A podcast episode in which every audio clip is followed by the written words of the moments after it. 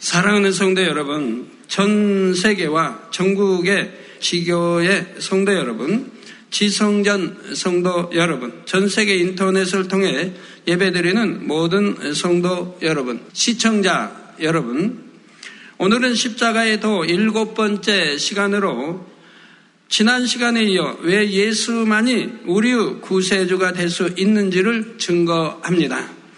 이 말씀의 내용은 우리가 구원받고 능력 있는 신앙생활을 하는 데 있어서 너무나 중요한 핵심적인 내용입니다. 예를 들어서 여러분이 귤을 먹을 때 남들이 맛있다니까 그냥 맛있는가 보다 해서는 아무런 유익이 안 됩니다. 껍질을 까서 알맹이를 직접 먹어봐야 맛을 알 수 있고 영양분을 섭취해야 자신에게 유익이 되지요. 믿음도 마찬가지입니다.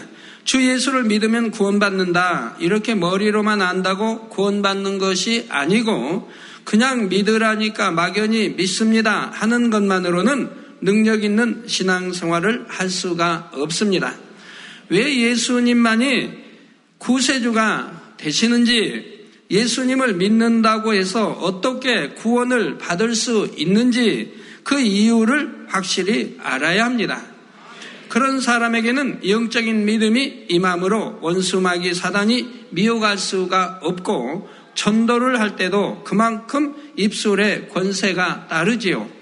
오늘 또 증거되는 말씀을 통해 여러분은 예수님께서 왜 구세주가 되시는지 확실히 깨달으시기를 부탁드립니다.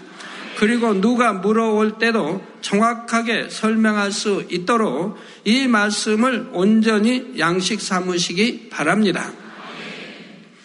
그래서 정령이 예수 그리스도의 생명이 여러분 안에 있고 그 생명을 많은 사람들에게 전파할 수 있으시기를 주님의 이름으로 축원합니다.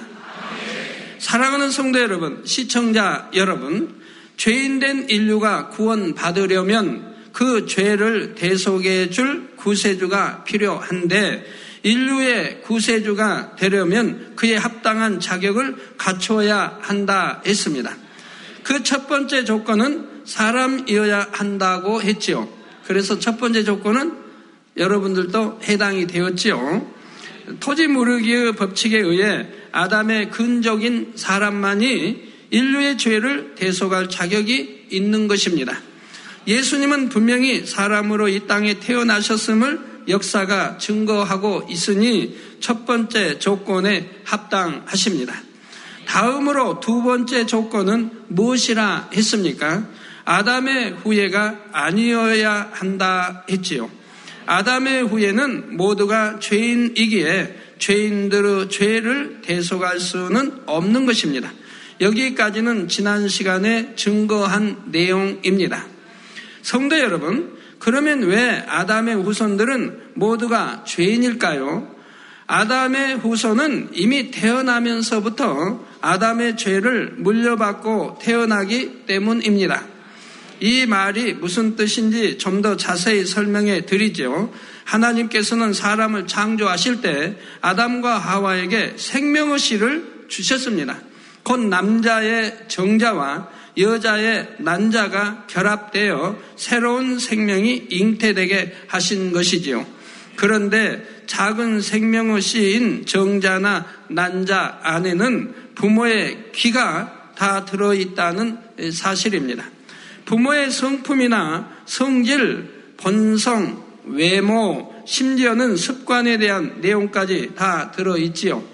그러니 이러한 정자와 난자로 잉태된 자녀들은 부모의 얼굴도 닮고 체형도 닮게 되며 부모, 뭐 아버지가 굉장히 체형이 건장하면 그것도 아들도 자녀도 체형이 건장하게 나오는 걸 보지요. 체형도 닮게 되고 또 성품이나 습관도 닮습니다.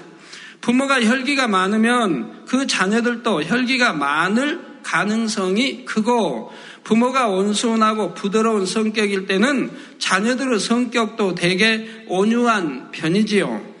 어떤 경우는 자녀가 어릴 때 아버지가 돌아가셨는데도 자녀가 자라면서 걸음이나 잠버릇, 식성 등이 돌아가신 아버지를 닮게 되는 것을 볼 수가 있습니다. 부모만 닮는 것이 아니라 부모의 부모, 곧 할아버지나 할머니를 닮는 경우도 있지요. 이처럼 조상의 기질이 후대에 전해져서 자손에게 그대로 드러나게 됩니다. 아담 이후 조상 대대로 전해진 기질, 습성, 성품 등이 부모의 정자와 난자를 통해 후손들에게 고스란히 전해지는 것이지요. 물론 같은 부모의 자녀라 해도 자녀에 따라 어떤 기질은 좀 강하게 나타나기도 하고 좀 약하게 나타나기도 하는 등 겉으로 드러나는 정도의 차이는 있지만 근본적으로는 부모의 길을 다 갖고 있는 것입니다. 그런데 이렇게 조상으로부터 전해지는 기 속에는 죄성도 포함되어 있습니다. 첫사람 아담이 타락한 때부터 조상들의 죄성이 자손들에게 전해진 것입니다. 이것이 바로 원죄입니다. 그래서 아담의 후예로 태어난 모든 사람은 태어나면서부터 아담의 죄성을 물려받은 죄인이지요. 로마서 5장 12절에도 이러므로 한 사람으로 말미암아 죄가 세상에 들어오고 이 한 사람은 아담을 말합니다. 세상에 들어오고 죄로 말미암아 사망이 왔나니 죄의 삭은 사망이기 때문에 죄로 말미암아 사망이 왔나니 이와 같이 모든 사람이 죄를 지었으므로 사망이 모든 사람에게 이르렀느니라 했습니다. 한 사람 곧 아담의 죄로 인해 모든 사람에게 사망이 이르게 되었음을 설명하고 있는 것입니다. 이렇게 사람이 태어날 때부터 죄인이라 하면 갓난 아이들은 너무나 순수하고 깨끗하게 보이는데 그 아이들에게 무슨 죄가 있다는 말인가 하고 이상하게 생각하는 경우가 있지요. 그러나 가만히 관찰해 보면 아주 어린 아이조차 이미 악을 갖고 있는 것을 발견하게 됩니다. 즉, 돌도 안 지났는데도 이미 악이 있음을 발견하게 된다. 이 말입니다. 예를 들어, 갓난 아기 중에도 부모가 혈기가 많으면 아기도 유달리 혈기가 많은 경우를 볼 수가 있지요. 배가 고파서 울 때 젖을 좀 늦게 주면 얼굴이 새빨개지고 숨이 넘어갈 정도로 울어대는 것입니다. 겉이나 옆에서 지켜보면 숨이 넘어가는 것 같아요.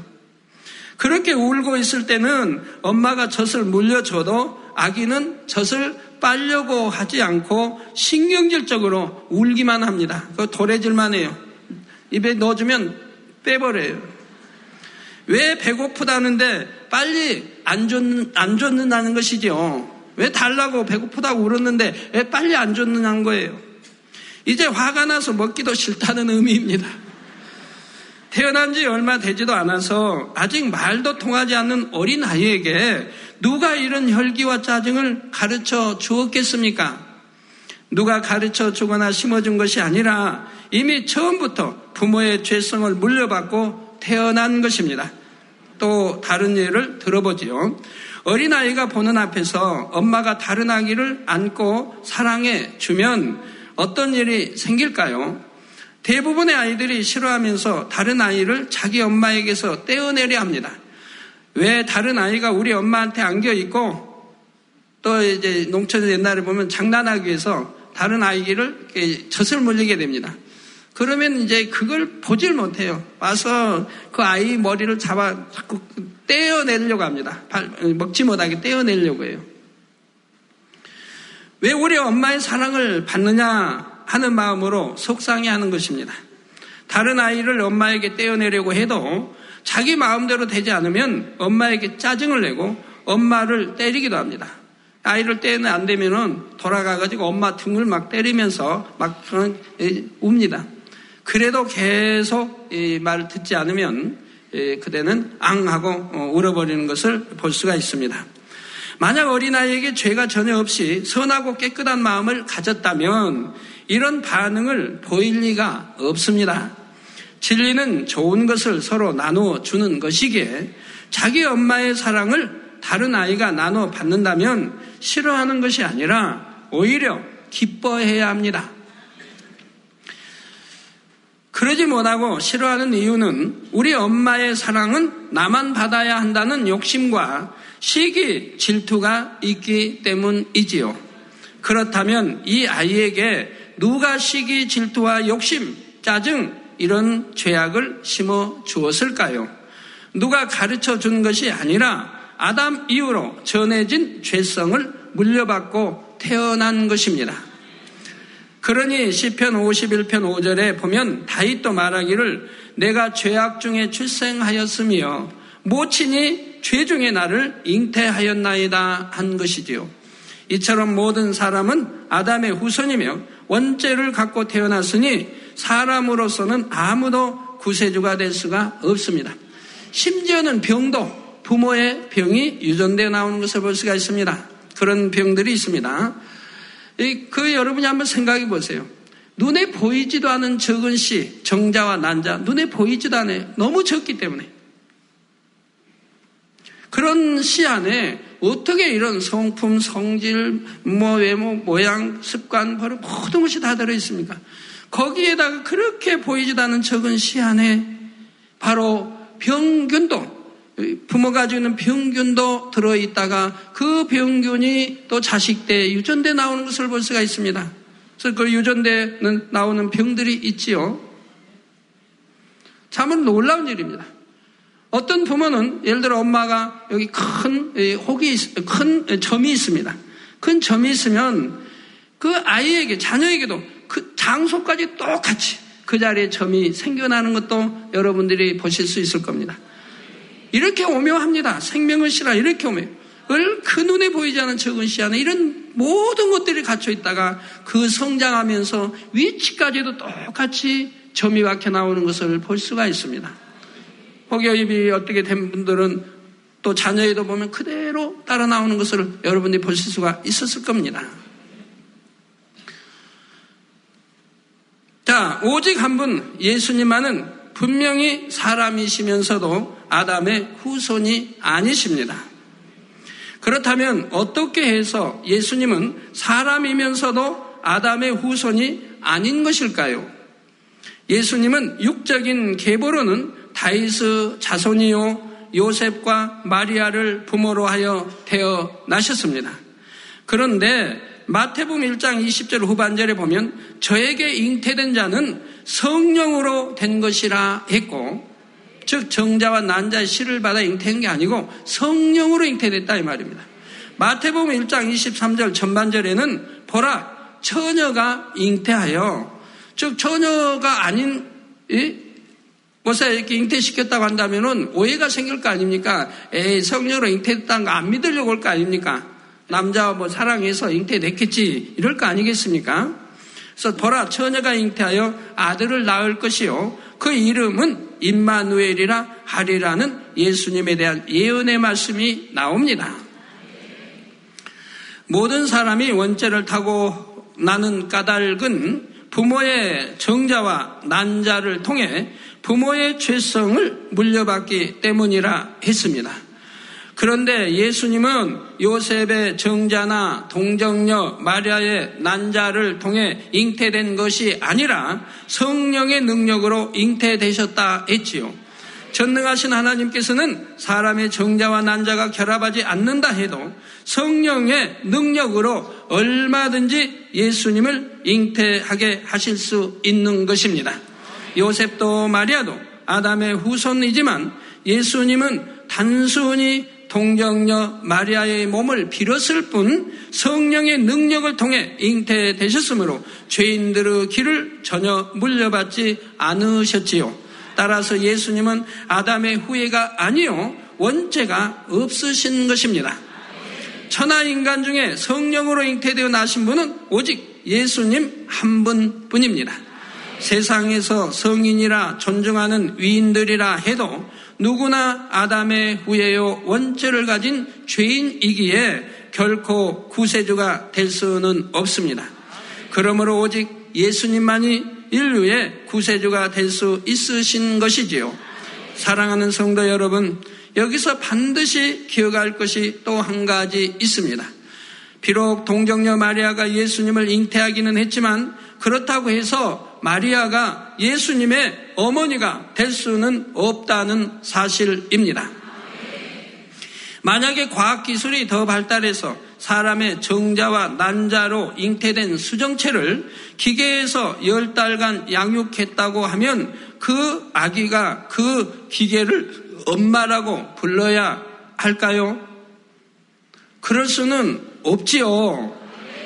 물론 마리아는 예수님을 잉태하기 위해 선택되었을 정도로 하나님 앞에서 선하고 사랑스러운 온유한 여인이었습니다. 하나님을 사랑하는 여인이었습니다. 그렇다 할지라도 마리아는 피조물일 뿐이며 결코 예수님의 어머니가 될 수는 없습니다. 그러므로 성경에도 예수님께서 친히 마리아를 어머니라 부르신 경우는 없으며 때때로 예수의 어머니라 기록한 것들은 제자들의 입장에서 그렇게 기록한 것 뿐이지요. 예를 들어 요한복음 19장 26절에도 예수께서 그 모친과 사랑하시는 제자가 곁에 섰는 것을 보시고 그 모친께 말씀하시되 여자여 보소서 아들이니다 하셨습니다. 자, 다시 들으세요. 예수께서 그 모친과 사랑하시는 제자가 곁에 섰는 것을 보시고는 제자 편에서 지금 기록하고 있는 것입니다. 보시고 그 모친께 말씀하시되 여자여 보소서. 저 우리 주님이 부르실 때는 여자라고 부른다 이 말입니다. 여자여 보소서 아들이니자 아들이니다. 저 옆에 있는 사랑하는 제자 요한이 아들이다. 그러니까 요한에게 이제 의탁해서 생을 보내도록 주님이 제자에게도 또 여자에게도 부탁을 하고 계신 것입니다. 여기서도 그 모친이라 한 것은 제자인 요한이 그렇게 기록한 것이고 예수님은 여자여라고 부르셨지요. 요한복음 2장 4절에 보면 가나의 혼인잔치 때도 예수께서 가라사대 여자여 나와 무슨 상관이 있나이까 내 때가 아직 이르지 못하였나이다 하여 여자여라고 부르고 계십니다. 그런데 어떤 사람들은 마리아가 예수님을 낳았다는 사실만으로 마리아를 성모라고 부르며 심지어 그 앞에 경배하고 기도하기도 합니다. 그러나 예수님은 오직 하나님의 아들이시며 우리가 경배하고 기도할 대상 또한 삼위일체의 하나님 한 분뿐이라는 사실을 기억해야 합니다. 만약에 우리 주님, 예수님 앞에 거룩한 어머니, 성모가 어, 되신다고 하면 그러면 우리 주님이 아버지라고 부르시는 하나님은 어찌 되는 것입니까? 감히 말할 수도 없는 그 하나님이 어찌 되시는 거냐 이 말입니다. 그러나 하나님은 분명히 말씀했습니다. 나는 스스로 있는 자라. 누가 낳은 것도 아니고 너 스스로 있는 자입니다. 그리고 영원전부터 영원까지 계시는 분입니다. 또 알파 오메가가 되시고요. 시작과 끝이 되시며 이런 하나님이 우리 주님은 하나님은 본체에서 나오셨습니다. 그런 주님의 어, 거리간 어머니가 있다고 한다면 그러면 아버지는 하나님 어찌 되시겠냐 이 말입니다. 말도 되지 않죠. 사랑하는 성도 여러분, 구세주가 되기 위한 세 번째 조건은 원수마귀를 이길 힘이 있어야 한다는 것입니다. 전쟁터에서 포로로 잡혀간 동료를 구해내려고 해도 적군에게서 포로를 빼앗아 올 힘이 있어야 하지요. 영적으로도 원수 마귀에게 속한 사람을 구원하려면 원수 마귀를 이기고 사람을 되찾아올 힘이 있어야 합니다. 자, 그런데 아무리 체격이 좋고 힘이 센 장정이라 해도 원수 마귀를 이길 수는 없습니다. 여기서 원수 마귀를 이길 힘이란 물리적인 힘이 아니라 영적인 힘을 의미하지요. 영계에서의 힘은 죄가 없는 데서 옵니다. 빛이 임하면 어둠이 물러가야 하는 것처럼 죄가 없이 빛 가운데 온전히 거하는 사람은 어둠에 속한 악한 영들을 이길 힘이 있는 것입니다. 죄에는 원죄와 자범죄가 있습니다. 원죄는 앞서 두 번째 조건에서 설명한 대로 아담으로부터 내려온 죄성을 말합니다. 이게 부모의 피를 통, 부모를 길을 통해 타고난 죄성을 말하는 것이라 이 말입니다. 자범죄란 태어나서 성장하면서 자라면서 스스로 짓는 죄를 말하지요. 사람들은 살아가면서 크고 작은 많은 죄들을 짓습니다. 무거운 죄를 지은 사람만 죄인이 아니라 가벼운 죄를 지은 사람도 마찬가지로 죄인입니다. 야구보서 2장 10절에 누구든지 온 율법을 지키다가 모든 율법을 다 지키다가 그 하나에 거치면 모두 범한 자가 되나니 하셨죠. 이건 가벼운 거니까 괜찮다고 생각해서는 아니 되는 것이라. 기왕이면 큰 것도 지킬 수 있다면 가벼운 거 지키는 건 더 쉬운 건데 기왕이면 다 지키지. 뭐 때문에 뭐 이건 큰 거니까 이건 꼭 지켜야 되고 이건 적은 거니까 그냥 넘어가도 되고 그건 말도 되지 않지 않습니까? 자, 수많은 율법 중에 단 한 가지만 범해도 그는 이미 죄인인 것입니다. 더구나 세상 사람들은 마음이 아무리 악해도 행함으로 범죄하지 않으면 죄인이라 생각하지 않지만 영적으로는 행위적으로 범죄하지 않았다 해도 마음에 죄를 품고 있는 것만으로도 이미 죄인이지요. 요한일서 3장 15절에 보면 그 형제를 미워하는 자마다 살인하는 자니 성도님 왜 살인하세요? 아유, 당장님 제가 언제 살인을 해요? 감히. 예, 말씀을 항상 잘 명심하세요. 형제를 미워하는 자마다 살인하는 자니 살인하는 자마다 영생이 그 속에 거하지 아니하는 것을 너희가 아는 바라. 저 나, 형제를 미워하면 영생이 그 안에 없다. 저 구원받지 못할 것을 말씀하고 있는 거예요. 형제를 미워하는 것이 영적으로는 살인하는 거라 이 말입니다. 그러면 그 살인하는 자는 영생이 그 속에 거하지 않는다. 즉 지금 구원받지 구원받는 믿음이 없다는 거예요. 형제를 마음으로만 미워한다 해도 이는 형제를 미워해서 살인한 사람과 마찬가지로 죄인이라는 뜻입니다. 원수도 사랑하라는 것이 우리 하나님의 주님의 말씀 아닙니까? 또 마태복음 5장 28절에는 여자를 보고 음욕을 품는 자마다 마음에 이미 가늠하였느니라고 하나님 말씀하고 마음에 탐심을 가지고만 있어도 도둑질한 사람과 마찬가지로 죄인이 되지요. 근데 탐심이란 나쁜 마음이 있으니까요. 자, 이처럼 행함으로나 마음으로나 단 한 번이라도 범죄한 사람은 인류를 구원해낼 수 있는 힘이 없습니다. 아담 이후의 모든 사람은 원죄를 가진 죄인이고 또한 자범죄를 짓고 살아갑니다. 나는 행함으로나 마음으로나 죄를 지은 일이 한 번도 없습니다. 하고 당당하게 말할 수 있는 사람은 없습니다. 그러니 아무도 구세주가 될 자격이 없는 것이지요.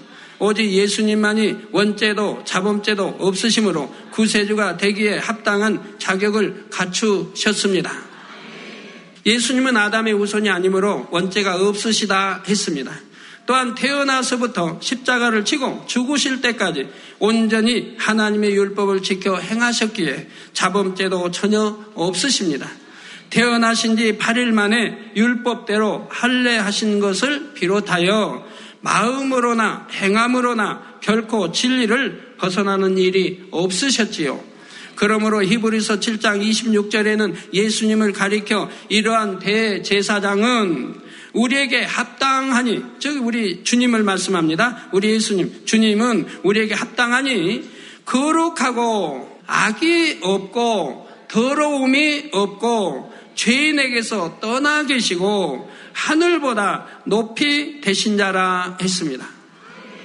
또한 베드로전서 2장 22절에도 보면 저는 죄를 범치 아니하시고 그 입에 쾌사도 없으시며 했지요. 오직 예수님만이 거룩하고 악이 없으시며 전혀 죄를 범치 않으신 분이라는 사실입니다. 이처럼 예수님은 전혀 죄가 없으셨기 때문에 원수마귀 사단으로부터 인류를 구원할 힘이 있으셨으며 죄의 사근 사망이라는 율법의 저주에도 매이지 않을 수가 있으셨습니다. 그러니 십자가에 달려 죽으셨을지라도 사망 권세를 깨뜨리고 부활하실 수가 있었던 것이지요. 사랑하는 성도 여러분. 예수님은 죄가 없으셨기에 사망 권세를 깨뜨리고 죄인들을 구원하셨을 뿐만 아니라 그 영적인 권세로 천하 만물을 다스릴 수 있으셨습니다. 원수 마귀 사단이 굴복할 뿐만 아니라 질병, 균, 약함도 예수님께 순종했지요. 악기에 들려 고통받는 자가 예수님 앞에 나왔을 때 예수님께서 악기에게 나가라 명하시면 악기는 순종하고 나가야 했습니다. 예수님께서 명하시면 질병, 균도 떠났습니다. 소경, 귀머거리, 벙어리, 안전뱅이도 예수님께서 명하시면 온전한 몸으로 회복되었습니다. 그런다고 해서 우리 주님이 아무에게나 명하신 건 아닙니다. 예, 응답받을 수 있는 믿음이 있을 때 명하십니다. 죄에서 떠나 있을 때 명하십니다. 안전뱅이 중풍병자가 왔을 때도 주님이 어떻게 하십니까? 네 죄삼을 받았느니라고 말씀하실 때 그 중풍병자가 상을 가지고 걸어가는 것을 봅니다. 저 죄삼을 주시니까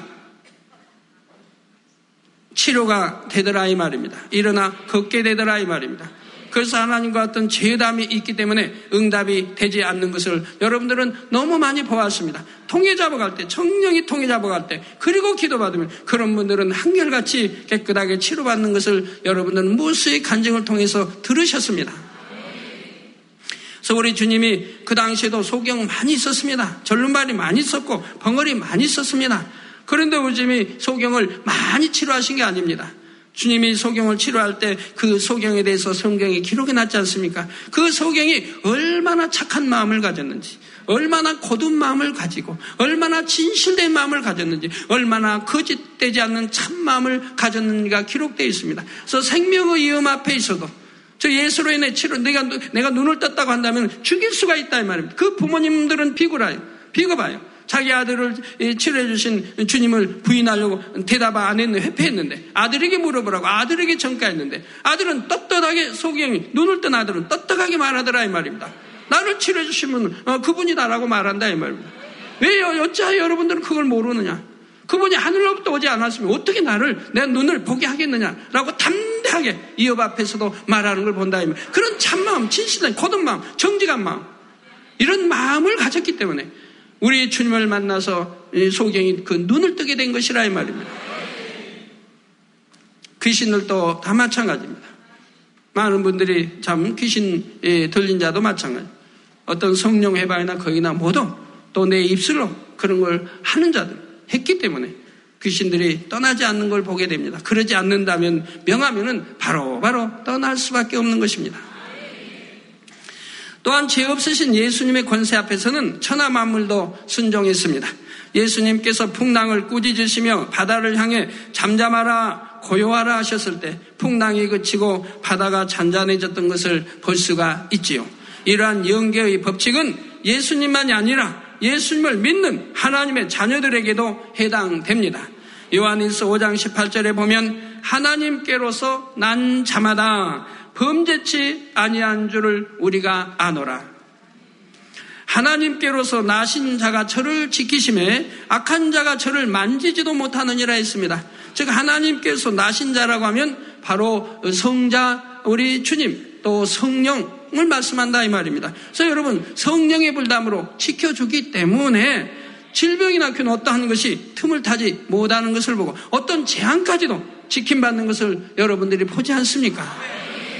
그래서 하나님께로서 나신 자가 저를 지키심에 악한 자가 저를 만지지도 못하느니라 했습니다. 곧 하나님께로서 난 하나님의 자녀들은 하나님께로서 나신 자 곧 주님께서 지켜주심으로 악한 원수마귀 사단이 해를 입힐 수가 없지요.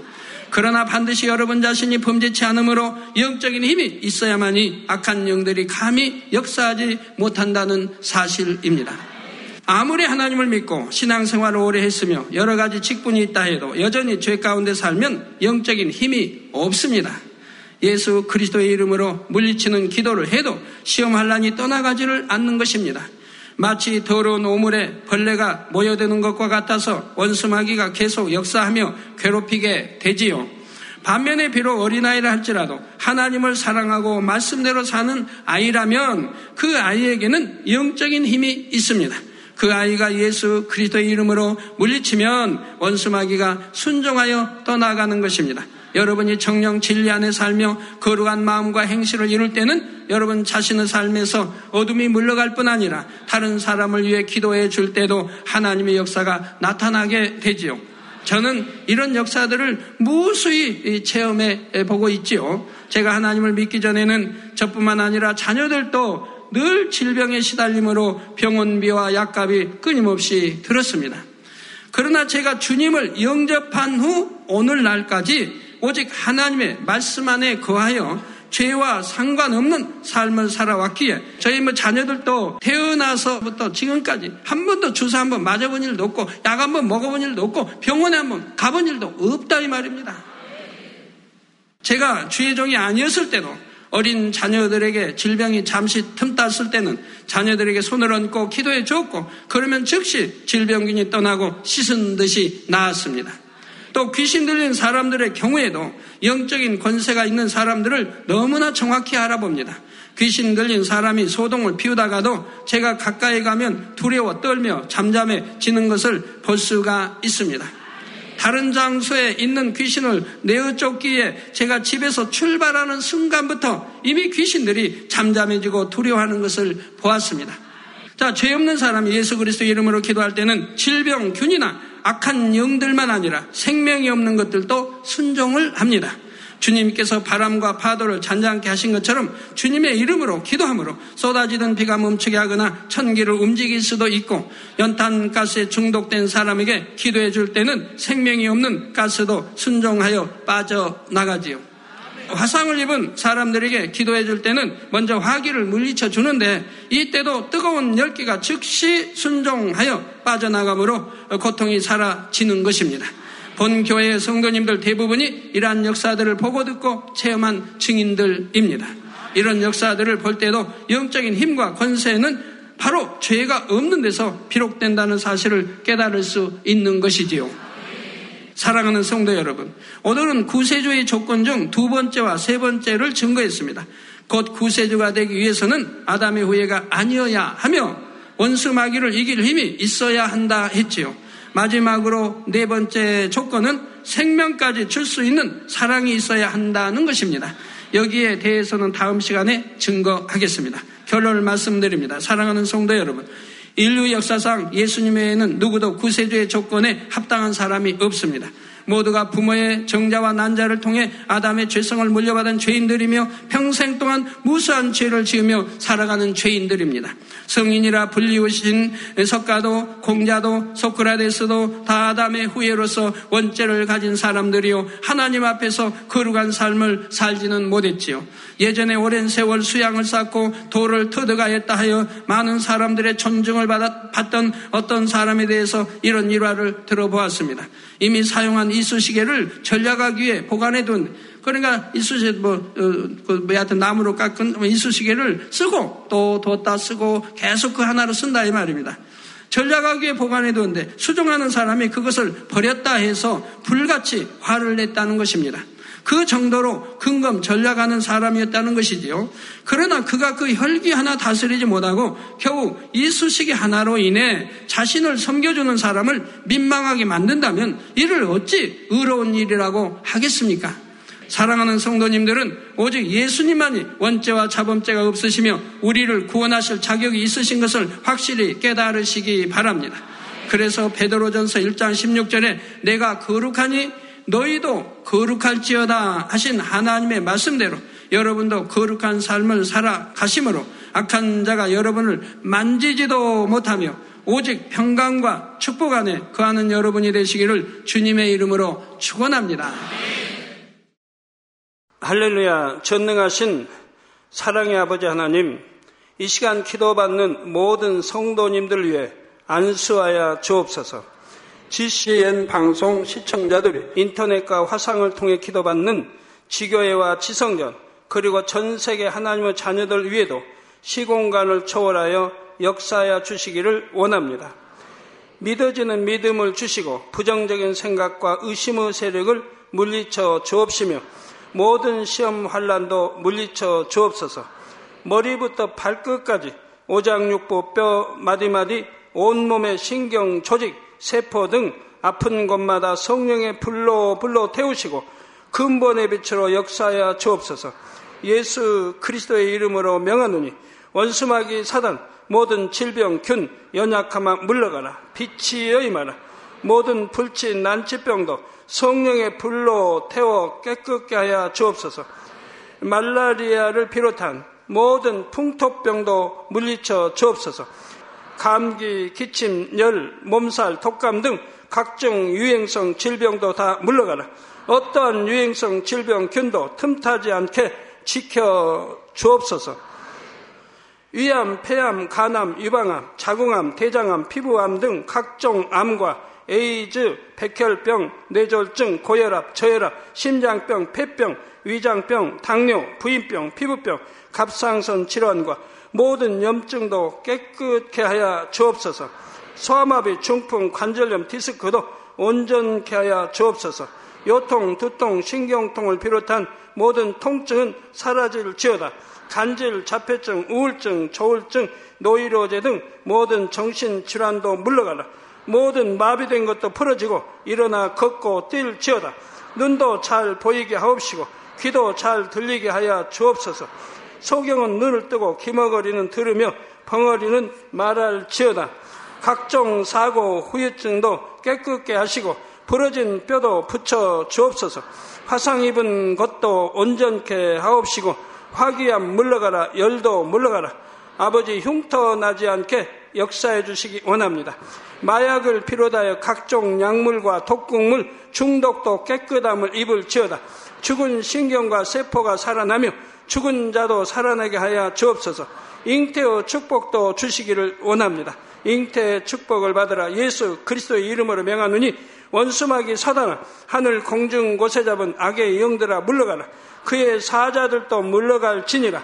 이 땅의 악한 영 더러운 영 거짓되고 간사한 영 의간질하고 미혹하는 모든 어둠들은 물러가라. 모든 흉악의 결박을 풀고 어둠아 물러가라. 빛이 여임하라. 아버지 하나님 부르짖어 기도할 수 있는 능력을 주시고 죄를 버리고 성결될 수 있는 능력을 주옵소서. 영원히 잘됨 같이 범사에 잘되게 하시고 가정의 복음화도 이루어 주시기를 원합니다. 한 주간도 모든 사고와 재앙으로부터 지켜주시고 불통이 없는 형통한 삶을 살 수 있도록 축복해 주옵소서. 성령의 불담으로 천군 천사와 주님의 불꽃 같은 눈동자로 모든 하나님의 자녀들과 가정, 일도 사업들을 지켜주시기를 원합니다. 학생들에게 지와 명철을 더하시고 공부할 수 있는 뜨거운 마음과 열정도 더하여 주옵소서. 마음과 생각을 세상에 빼앗기지 않도록 지키시고 하나님을 뜨겁게 사랑하는 학생들로 축복하여 주옵소서. 하나님의 자녀들이 먹으나 마시나 입으나 무엇을 하든지 하나님 앞에 영광 돌리는 삶이 되게 축복하여 주시기를 원합니다. 나는 하나님을 만났노라, 체험했노라, 응답 받았노라, 축복 받았노라, 간증하는 입술이 되게 역사하여 주옵소서. 아버지 하나님 감사합니다. 홀로 영광 받으옵소서. 우리 주 예수 그리스도의 이름으로 기도하옵나이다. 아멘.